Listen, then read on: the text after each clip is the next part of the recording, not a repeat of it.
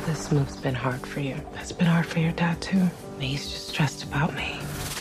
In the new movie The Water Man, now playing in theaters, we meet a 10 year old boy named Gunner Boone, whose family has just moved to a new town. Getting used to a new place is hard enough, but Gunner's got bigger challenges.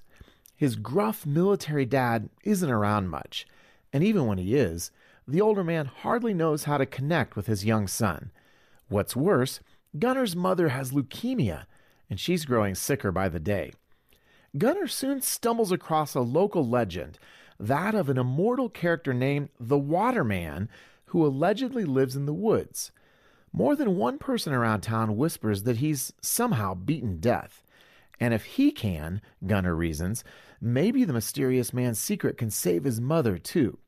With a new blue haired friend named Jo in tow, Gunner heads into the woods in search of answers. No one knows where to find him. No one except me. The note I saw in this book says that he's immortal. I need to know more about it. Got any money? Yes, but I'm still gonna need money to buy supplies. Supplies for what? I'm going to find the Water Man. The Water Man deals with some tough stuff, including cancer, the possibility of death, and an emotionally absent dad, all viewed from the perspective of a preteen boy.